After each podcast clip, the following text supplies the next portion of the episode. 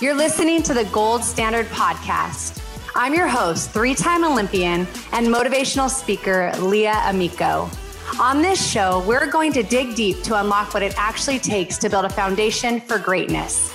If you're an ambitious person with big vision, but you feel like fear is holding you back, get ready for some major breakthroughs. Let's dive in. Hi, everyone. Welcome back to the Gold Standard podcast. I am so excited today to introduce my guest, who is a superstar in every sense of the word in so many different areas of life. My guest today is eh, the 1996 National Player of the Year for softball, for college softball. She was her senior year, the Women's College World Series Most Outstanding Player, and won the Honda Sports Award. She has seven career home runs. I mean, she could crush it. She also went on to play baseball for the Colorado Silver Bullets and the United States women's national baseball team, where she earned a bronze medal at the 2010 Women's Baseball World Cup. My best um, title that I like to share is that she's my very, very dear friend, and she was my college roommate who kept me sane throughout my time at the University of Arizona. Welcome, Jenny Dalton Hill, to the podcast. Oh, my great friend Leah. I love being here and just being able to share this time with you. Yeah, I'm so excited to have you on, Jenny, because you've done so many different things. You and I, I mean, we get to see each other at the Women's College World Series. We get to catch up throughout the year. But what I love is that you know, it's not only that you succeeded in college, it wasn't only that you went on to play baseball and started, you know, a new sport after college. It's not only that you have raised three adult children who are now just thriving, even including the sports world. I want to talk a little bit about all of that, but you also continue to be a commentator for ESPN. Um, so let's just jump into it. Tell me a little bit about a young Jenny growing up, kind of what are those characteristics that helped you to then go on to become great in all these different areas? I think for me, just always saying yes to opportunities and not letting anxiety of a new situation make me say no. Because when new situations are presented to you, there's a lot of times when we, our first inclination is, oh, I'm not familiar with that. Oh, I'm not comfortable with that. So, no, I don't think I want to do that. And I realized early on that by saying yes, it opened doors and it pushed me and forced me to grow into new areas and made me a better version of myself every single time that I walked through a door that maybe wasn't comfortable. And for you, you're known as just one of the most prolific power hitters in the sport ever. I mean, to this day, you still have um, for most RBIs in the NCAA for so- college softball with 308. The power that you had, is that something early on that you knew this is a strength and I'm going to work on it? What was your approach with that? Well, I think when it comes to records, you have to sit back and realize that you don't attain those records without being on a phenomenal team with amazing athletes that you're surrounded with. So I held the runs scored record for a really long time, but you don't hold that record without people behind you hitting you in and you don't hold the RBI record without people like you, Leah, getting on base and allowing me to hit you in. So if you don't have those other key components in place, and Mike Candrea, our head coach at Arizona, gave us that ability to have surround ourselves with amazing athletes that then gave us a chance to be successful. And so early on, what did I try to do? I just was so competitive. And I think that that's one of those traits that is a thread common between high level athletes is they were always trying to find ways to be better, ways to be more, whether it's more efficient in our movement or more dominant in the things that we do, more powerful, faster, whatever it is, that competitiveness, when you surround yourself with other competitive people, it just, it feeds the competitive um, just environment that you're in. And so there's no chance to sit back on rest on your laurels. You're always finding ways. Well, Leah's good at this. How can I be better at that? Or our pitcher's good at this. How can I help her? Our the hitter behind me is good at this. How can I help her? So yes, sports is something where you can get pretty egocentric and think only about yourself. But when you play a team sport, it's all about filling the weakness of your teammate. So making your strength stronger while pulling and making sure that everyone around you is getting better in the areas that they aren't as good, maybe as you in, but then also letting them be good in their areas because it helps you. And how would you um, tell other people when you work in a team sport? Maybe there's people you don't get along with so well. How do you still pull out strength and become, you know, what they need beside them in those situations, even considering people maybe in the workforce, right? People in different roles. And, you know, how how important is that? What does that look like to be able to say, okay, it might not be the best setting and the people around me, but I'm going to still figure out a way to be the very best.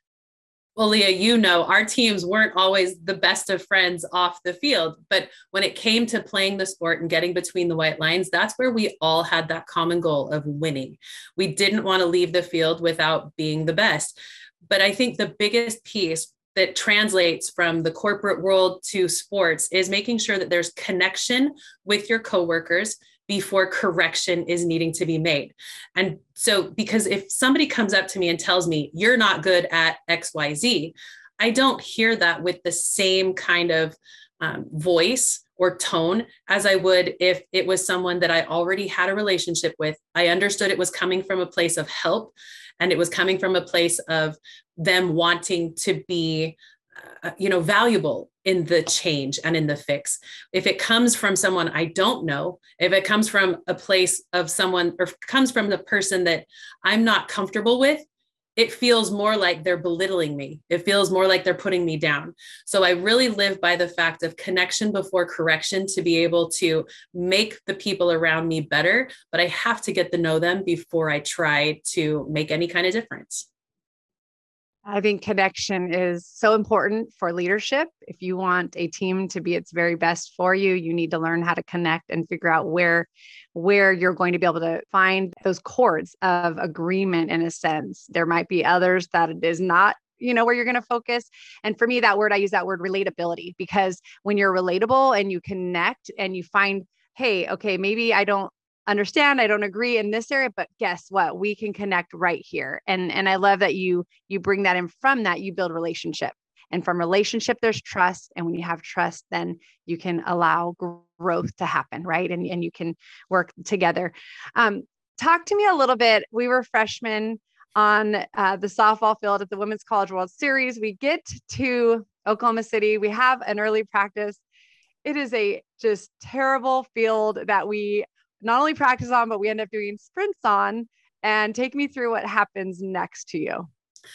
So at the end of practice, coach always runs us through sprints. At the end of practice, I think we were spelling cats. Like each sprint was a letter of the word. And so um, the first one we yell C as we cross the finish line, A, T, and on S, the last one of sprints. And maybe it was Wildcats. I don't know. It's all a blur and it happened 30 years ago. But um, on the last one, I hit a hole and turned my ankle to the point that I blew out the ligaments in my ankle the day before the College World Series was about to start. And it was devastating. And everybody thought I was kidding. Um, and I wish I had been. That would have made it a whole different story. Um, but it ended up changing the trajectory of what that College World Series was for me because I ended up sitting then up in the training room, which was a little bungalow down the left field line, and had to watch most of the women's college world series from the training room a little window in the wall um, in that bungalow and i watched my team play games. I saw them struggle. I saw them do amazing things but they fell into the losers bracket. And for me the reason that was so um, hard was because I didn't have a chance to impact the team. I wasn't in the dugout, I was sitting far away. Um, and Arizona actually fought back all the way through the losers bracket and got to the semifinals. It was a night game against Louisiana. And I turned to my trainer and I said, Can I please just sit in the dugout? I haven't even had an opportunity to enjoy the atmosphere of Oklahoma City. Please. So she taped it all up and allowed me to go sit in the dugout and Coach Candrea hadn't seen me sitting in the dugout the whole time. And he walked down the dugout at a kind of pivotal point in the game and he said, Dalton, can you hit? And I was like, yes, sir. I went out and the trainer chased me and I ran out as fast as I could and I got a walk and I was so excited. And then the finals came. And if you know anything about team sports or sports in general, it comes down to those superstitions. And I know I'm superstitious. I think Coach Candrea takes it to a whole nother level. But what I, when it comes to my routine before a game, Leah, you and I always were throwing partners before a game. And I asked the trainer, you know, can we, can I just play catch with Leah one time to warm up? It's the finals, it's the championship game at the Women's College World Series. Can I please just play catch with Leah? And she said, fine, just be careful, you know. And so we were throwing, playing catch, and Coach Candrea actually walked out of the dugout and walked out to me. I was in center field, and you were on the line down the third baseline. And he said, Dalton, can you play uh, shortstop today? And I said, yes, sir.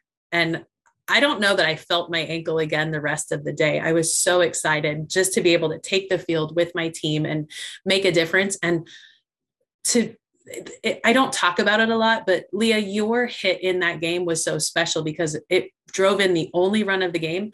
But I got to be in the on deck circle and watch it all happen. And not just have a front row seat, but literally right in the middle of the action. And that action, that moment was such a pivotal time for me because it showed me I can do hard things.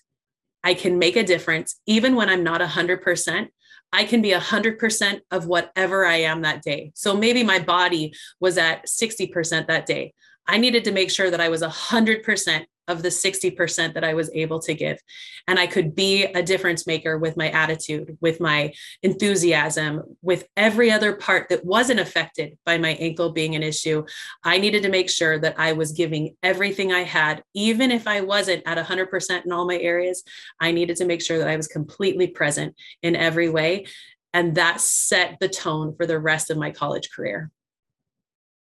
Yeah, and I think back to that time and how you, you know, were our, our second baseman that you had had been a shortstop, and then you came in and coach said, "Okay, we have a shortstop. We need you to move over to second, and you had to learn this whole new position. And then, you know, you earn that spot. You're the starting second baseman, and then we get to this moment, and then, like you said, you're out, and then all of a sudden okay, I'll go out there with a broken ankle, practically a broken ankle. If people really understood. I mean, we were roommates. It was the middle of the night. People were trainer was in there. Her her ankle was literally the size of a softball, and they're doing ultrasound on it every night. And just you saying yes, like you said, just next man up. Like I'm gonna figure this out. And I think to me, like you you embodied just the team mentality in that sense. Now we went on our sophomore year to just crush it, win 64 and three, won national championship. Our junior year, we get again another an amazing year. We get to the finals, we fall short to, to UCLA. But then, Jenny, I want you just to take me to the Women's College World Series, maybe even the last game at the Women's College World Series, your senior year, because um, Arizona had um, two All Americans graduate.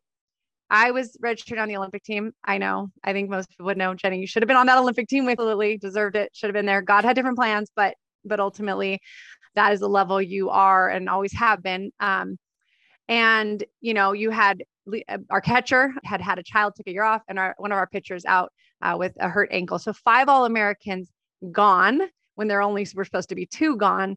So talk to me about kind of what you had to do that year to lead that team and and even the hit that you got to to make a, a big impact at the world series. Well i think it comes down to there you can always go back and find a defining moment in different when you when you go back and look back on situations, you can find defining moments that really set the pace and the course for a team. We lost more that season than I had ever lost in a season. We also lost Larry Ray, who was our assistant coach. So he left to be the new head coach at Florida. So there was a lot of change that year and nothing felt right. And after having so much success and then coming in second the year before, I thought there is no way we're not going to win this all this year. But we had fans booing us at home when we were not ahead in games. I mean, there were so many different pieces of that year that just didn't feel right. But when you got between the white lines, it came down to making sure that we were player led. So we were always coach fed. Coach Candrea always fed us the right information, what we needed to do, how we needed to do it. But if a team is not player led, then it can falter and I think in that in that team, we needed strong leadership. And so um, it, we had a moment in the fall where we had a freshman that wasn't really keeping up with what was expected. We were a high level team that needed to have everyone competing at a high level every single day, whether you were conditioning or we were playing a game. And in this one day, we had a freshman that was that sat out, didn't come, didn't come to conditioning, and told the trainer she was sick. And everybody on the team started complaining. But they weren't talking to the player. They were just having this pity party within the team. And it got to a point where i said that's enough. Who's going to talk to her? Because this is a this is a cancer that's going to eat up our team if we don't address it. Who's going to talk to her? And nobody wanted to stand up and go do that. And i said fine i'll do it. And i walked up to her and i said are you sick or are you are you just sitting out? And there were more words said than that but it came down to she was just being weak in a moment and i said really hard things to her and she actually ended up crying and running off to the bathroom. We finished conditioning and I went down to the bathroom and made sure she understood. I wasn't trying to be hard on her because I didn't like her. I was being hard on her because hard things were going to be expected of her. She was a pitcher. We needed her to throw. And we had lost so much that I needed to make sure she understood that there were no opportunities to take the day off. If you were not feeling 100%, that's okay if you were completely sick, stay home and get better. But if you were good enough to be there, then you needed to be competing. And I think it was in that moment that we set the tone for the rest of the season. We did lose a lot. We had a lot of young players that were brand new to the collegiate scene that are people playing out of position from a year before because we needed them to fill holes that were created by the loss of those All Americans. But we set a tone early that weakness would not be accepted. And when you did feel weak, it was okay to reach out and ask for help, but it was not okay to not show up. And sometimes showing up is the hardest piece. And I think that moment for me showed me that I needed to make sure that I held everyone accountable to be their best in the moment. And then, God willing, gave me a chance to swing a bat at a really terrible pitch on an, it went over the fence. And that was the difference in a six to four ball game that got us our my third national championship. Well, and what Jenny's not telling you is they were literally pitching around her, but they it wasn't a good pitch still, but it also wasn't bad enough. And so Jenny was able to just make that difference and bring home that national championship. And I that just says to me just that ability of athlete that you are when just like you said, there was so much change. I'm just, you know, really um, a big proponent of those that can handle change well because most people don't like change. We don't like getting out of our comfort zone. So when you embrace change and when you're willing to say, okay, what can we do to still make this great? That's where I think people rise up. And, and I don't think there's a lot that do it in that setting. So you went on to uh, play baseball. What was that transition like?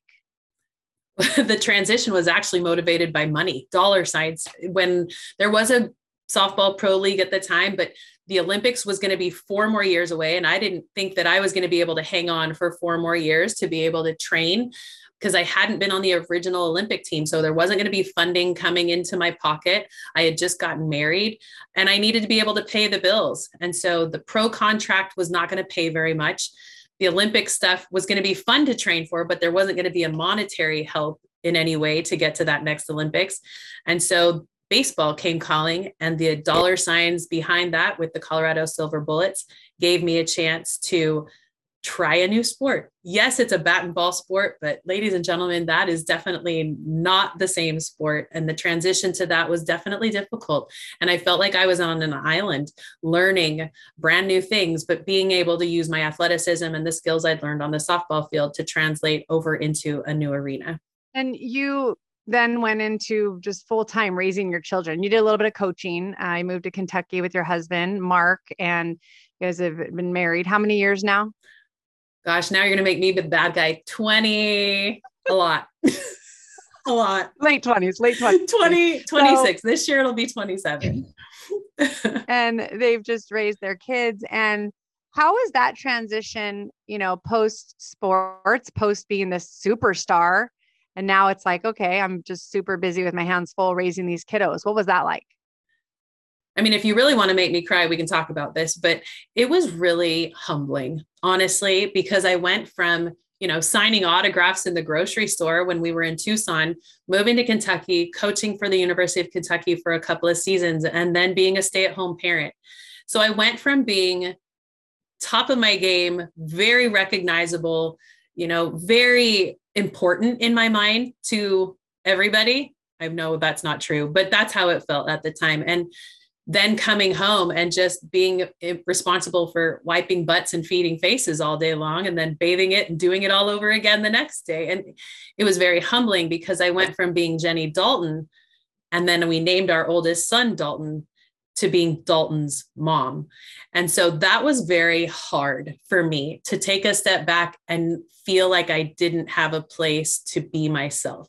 So it became almost this Superman and Clark Kent identity that I was Superman. And then I just needed to put the glasses on and get to work and be Clark Kent for a while, not knowing that God had other things in place for me later on. I should have known, right? But it came down to that was what was needed in the moment. And I just needed to be the best that I could with these three little kiddos that depended on me to help raise them and help give them wings so that they could be independent one day too. So I want to just go back because you did these different things. Were there goals that you were setting along the way, or was it just kind of the natural progression that things happened for you? I think the only goal I really set for myself early on was I wanted to play ball in college and I didn't know which sport I wanted to play in college. You know, back in the 80s and 90s, we could play multiple sports. I played five sports in high school and actually got recruited for volleyball and basketball before I got recruited for softball. And then when I got to college, I realized I want to win a national championship. Well, then we did that freshman year, and it was, I want to win that national championship every year. So those were the goals. Then after college, I did flounder a little bit. I didn't understand how to set goals outside of a sporting venue. And so then it became, I want to make sure that I'm the best mom that I can be. Well, there's no national championship for moms. It's not like you can say, check off these things and you become the best mom around. And I would say I won Mother of the Year, but not for the good things. I remember laying in bed thinking, can I get it any more wrong every night? Like they're so peaceful and I love them so much. And they wake up and I'm like, I keep screwing this up. But the best new part about kids is they're pretty resilient. but um, I, it was a it was a difficult transition for me to come off the field and know how to be successful. Whatever I didn't know what successful meant outside the white lines. And so um, for me, I didn't really set goals because I didn't know what I wanted to do and I didn't know what I wanted to be. Um, and then the kids got a little bit older. And so I was mentioned to by one of my teammates from the Colorado Silver Bullets in 2009. Hey, you should try out for the women's base national baseball team. And I thought, what is that? I don't even know what that is. And can I be that person again? It's been 13 years since I laced up the cleats. How do I enter that space again and feel like I belong? And so going into the tryout for that 2010 team, I remember thinking, I've never been told I'm not good enough for something. And I'm afraid that by going to this tryout, they might tell me I'm not good enough. And I had to figure out, am I strong enough inside to be able to hear the words, you're not good enough. And I told my husband, I said, I'm not going to go to the tryout. And he said, Why? I said, Oh, the tickets are too expensive to get to the tryout. And he said, We can make it work. And I found excuse after excuse to not go because I was so concerned and worried about my ego getting bruised. And then uh, he came one day and he said, I bought you a ticket. You leave this day. You'll be fine. And I was so nervous um, because I just didn't know if I had what it took. And uh, luckily, I made that team and I didn't have to hear that word, but I was able to finish playing in a way that I felt comfortable rather than just aging out, which a lot of collegiate athletes do. They age out. The next step isn't available to pay the bills. And so they just have to walk away. And it usually happens to girls more than it happens to our male counterparts. But I'm impressed with how a lot of universities now go about putting into place classes before athletes graduate to give them a chance to talk about what that transition looks like. I don't think it makes it easier, but it at least opens their eyes to how things may change and how to maybe deal with those situations before they play their last game and then have to walk away and figure out what life looks like. I think it's a reality for a lot of pro athletes. I know talking to um, a former M, uh, MLB athlete who then was like playing, you know, ma- majors, playing in AAA. and then just being like, you know, I think I know I'm getting close to the end of my career. And he's like thinking like, asking me questions on what I do. And he's thinking, what's the next step? He's all, I don't know what I want to do yet. I just know I don't want to suck at it.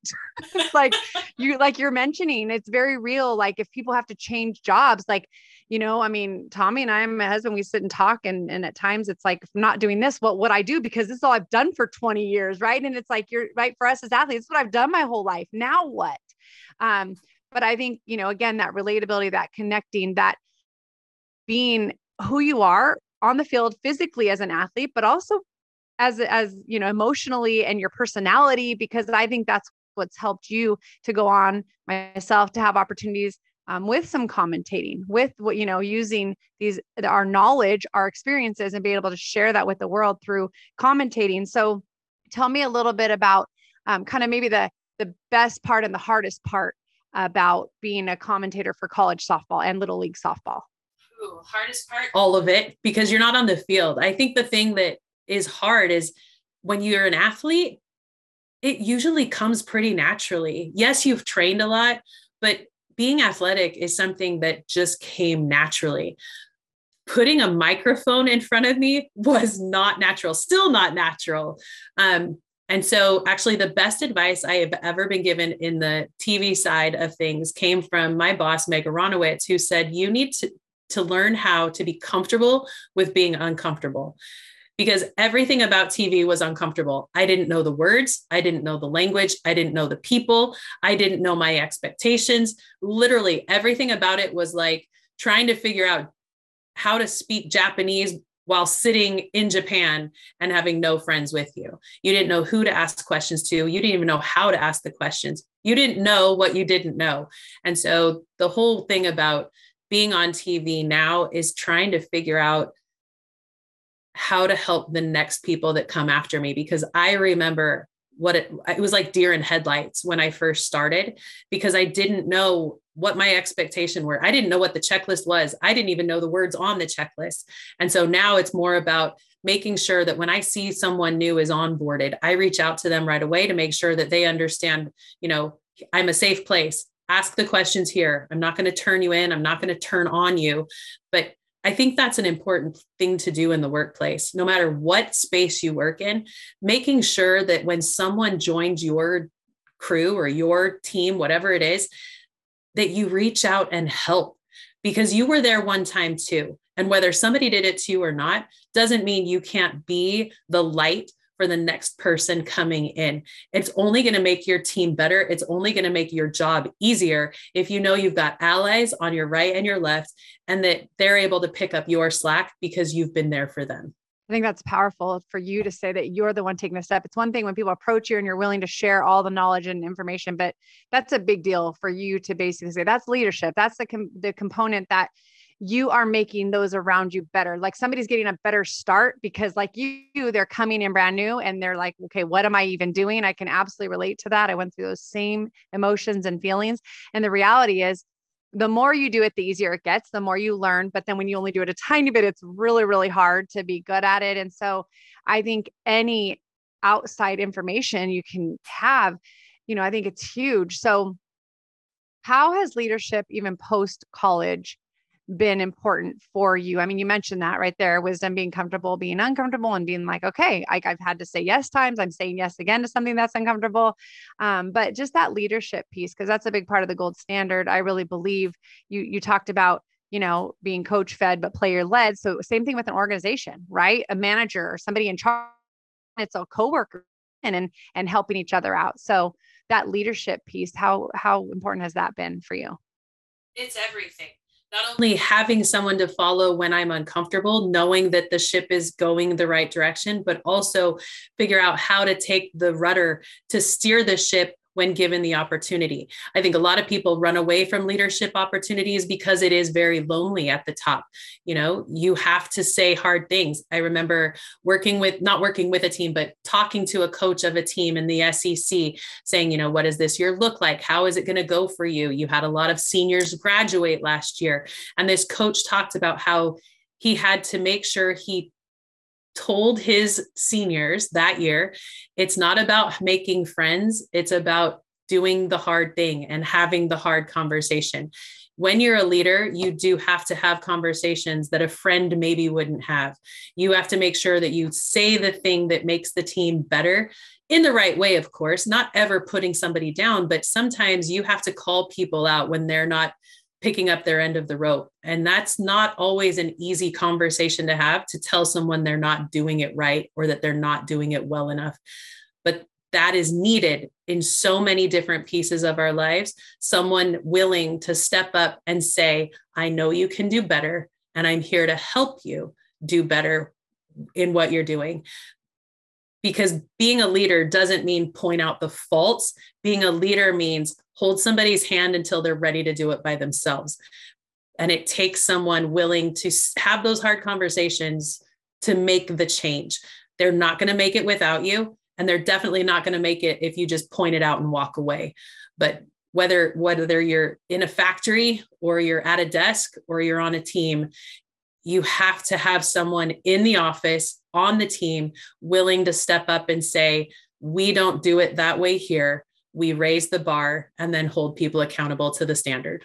I love how you share that and that is so important. You're right leadership is not something to just power and you know try to keep people down below you. Instead it's the opposite. It's literally helping others rise until they become leaders themselves. I think those that's the best compliment you can give any leader any coach any ceo any company manager any anybody in charge any teacher when your student rises above what you've done. You literally are trying to lift them up until they even you know become better than what you've done you have won a lot. You have just been successful in so many different areas. This past summer, Little League International recognized and enshrined you into the Little League Hall of Excellence. You are, I think, only one of seven women ever. Is that is that correct? Yeah, that's yeah. what an unbelievable honor. Tell me a little bit about kind of what something like that means to you. You know, in athletics, a lot of times the awards you get happen right after the competition or right after the big moment. And so, you know, I was inducted into the Arizona Hall of Fame, the University of Arizona Hall of Fame, and there was a five year waiting period to be able to be on the docket. Well, I got it five years out. And so there was not a lot of time between finishing playing and getting that. So it was still pretty fresh. This Little League Hall of Excellence Award was something that really came out of the blue. And it came, I mean, I played Little League when I was eight, nine, 10, till I was 15. So the last time I played Little League, I was 15 years old. So without divulging my age, that was a long time ago. And so for this to come out and have um, Steve Keener, the president of Little League, give me a call and tell me about this award, it was emotional because for me, I don't do things to get attention. I don't do things to win awards. I don't do things to make myself better than somebody else. I've always been on a team. You do things to make the team better. You do things to push the agenda of the group forward. So to be able to be recognized as an individual who has impacted not athletics that's the key thing about the award given by little league is it's not a, an award given because you were a good athlete it's it helps right? But it comes because you've done more with your life than um, maybe you would have been able to do without sport. And i've tried to use sport as a springboard into the rest of my life to make an impact and make a difference in the areas of life where i've found myself so it comes down to espn comes down to USA Baseball, the other areas of my life that have happened because of my athletics. They've given me the chance to spread ripples of difference and change um, because of an opportunity I had to play Little League when I was very young. Oh, and that's just such a well-deserved honor. And when I think about it, it's, it exemplifies the gold standard, what I share about, what I love. And that's why I wanted to have you on this podcast because it is not just one area thriving and you know w- winning awards and being talented. It's so much bigger than that. It's no matter what i do if i'm a mom a stay-at-home mom i'm going to be the best. And like you said even when i fail i'm going to learn from it. I'm going to grow. I'm going to become better because i'm not going to stay stuck. I'm going to refuse to give up. And everything you've talked about like that's that's the message that's coming across. And from that other opportunities arise. From that, accolades and awards arise. And I know that's why you've continued to be, you know, one of the the main people for ESPN for college softball and still involved with USA baseball and making a difference for the female athletes in that sport that are having opportunities to to compete and to play. Um, part of the gold standard, I talk about the D being dedication and drive what drives you i mean maybe it's what i just said but what drives you and like how important it is that dedication just to show up your best each day Lee, I think you are the same way. I don't know how to show up and not be my best. Not showing up and being my best means I failed. And I don't ever want to fail in anything I do. You know, whether it's taking a cooking class or learning how to sew or whatever, like I want to be the best. And I've had to redefine what the best looks like because the best is something I now need to judge against myself. I don't get to walk in and say, I'm going to be better than that person in the corner and that girl over there. I need to be the best version of me. And so, you know, we hear a lot about the 1%, get 1% better every day. And I'm always like, I can do more than 1%. I don't need to just be okay with 1%, but I need to make sure that when I walk in the room, I give the best of myself. And that you know that's been a tough transition. I don't know how it's been for you but i know you know i go to to down to the gym and i'm working out. And if i see somebody running at 6.0 i'm like forget that. I'm at 6.1 or like i i always want to be better. And that com- competitive piece has been really hard to overcome.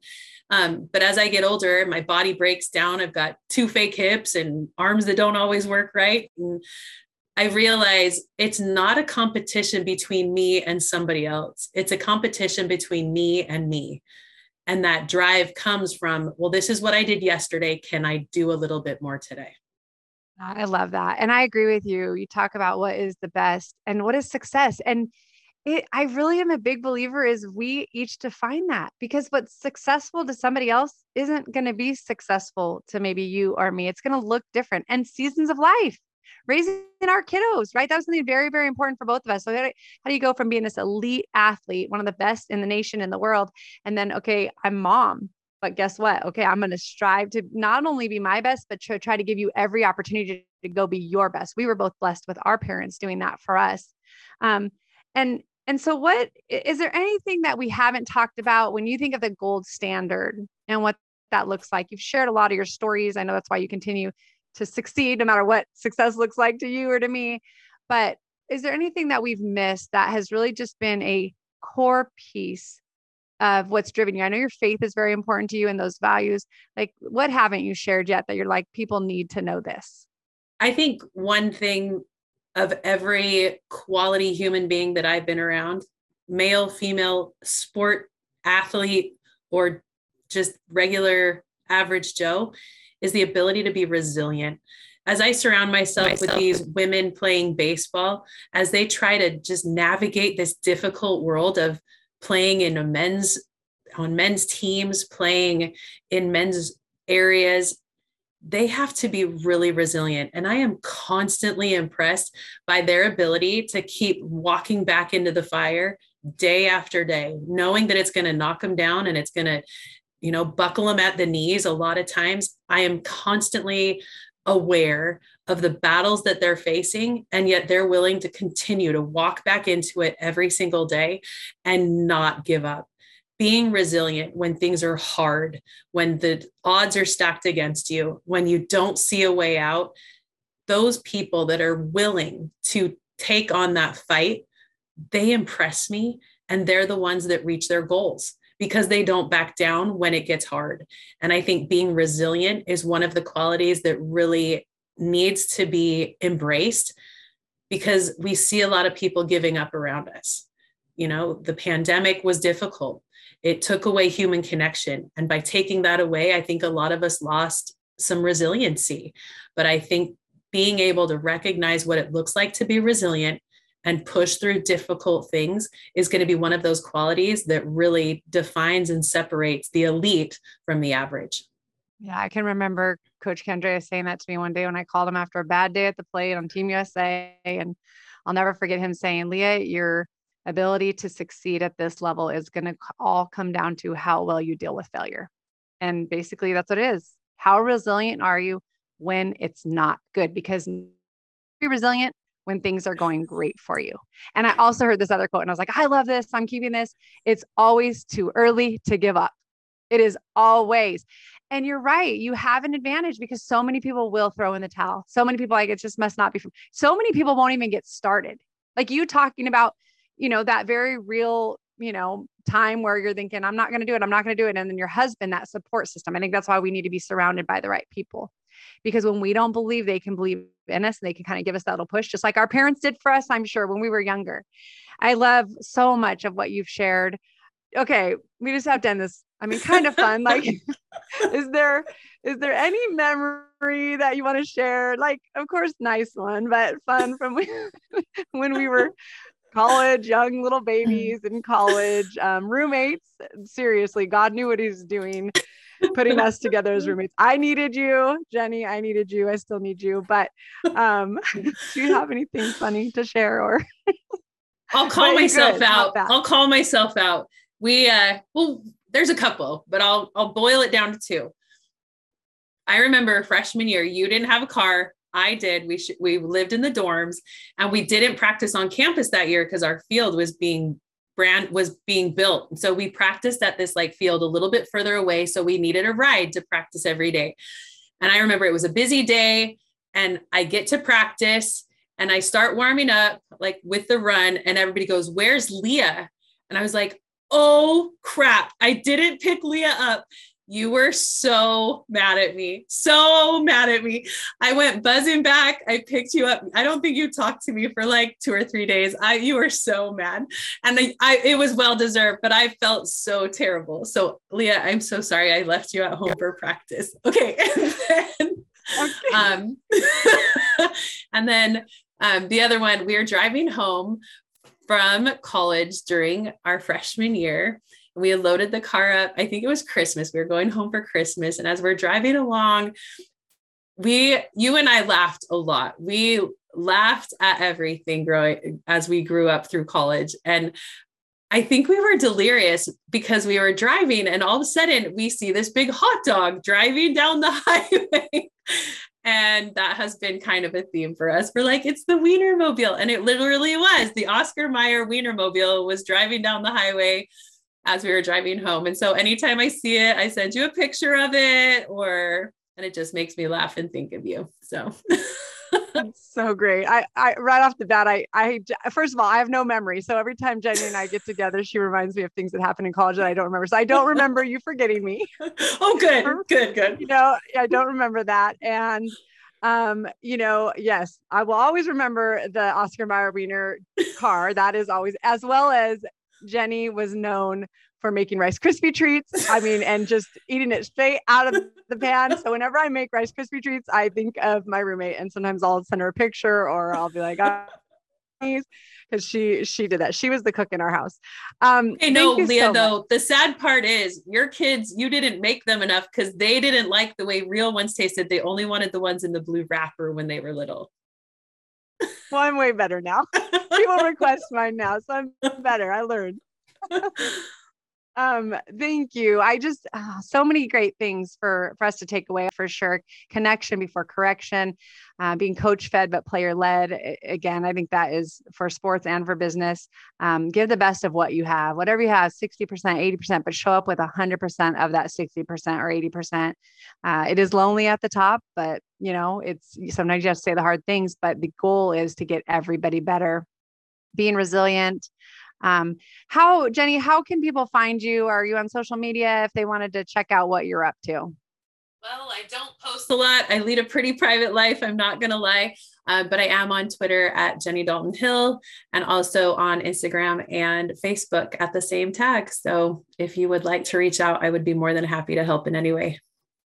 Well, thank you so much for everything that you've shared today. And thank you guys for listening to the Gold Standard podcast. I hope that you will share this with somebody you think it might encourage and um, just tune in. Make sure you rate and you review and you subscribe to the Gold Standard podcast. And we will see you here next time.